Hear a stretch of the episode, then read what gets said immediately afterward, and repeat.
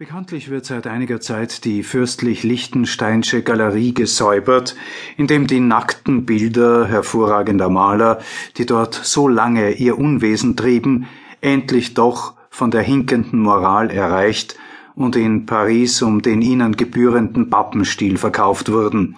so dass schon fast alle Meisterwerke des Anstoßes aus der berühmten Bildersammlung hinweggeräumt sind. Wenn aber selbst dieses Beispiel Nachahmung finden sollte und man auch in allen anderen Bildergalerien dem Beschauer lieber nackte Wände als nackte Bilder zeigen würde,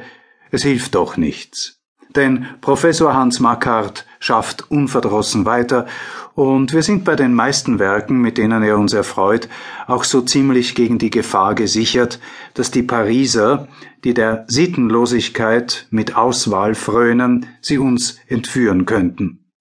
Der unermüdliche Künstler hat neuerdings ein großes Gemälde vollendet, das seit voriger Woche eine große Anzahl von Kunstfreunden um die sonst so unbeliebte Kasse des Künstlerhauses versammelt. Wie man weiß, führte das Bild, solange es noch im Atelier des Malers sich befand, den Titel Ein Bad in der Renaissancezeit. Aber die Eigenart dieses Meisters ist so bekannt, dass niemand erwartet hatte, derselbe werde, um die schöne Zeit der Wiedergeburt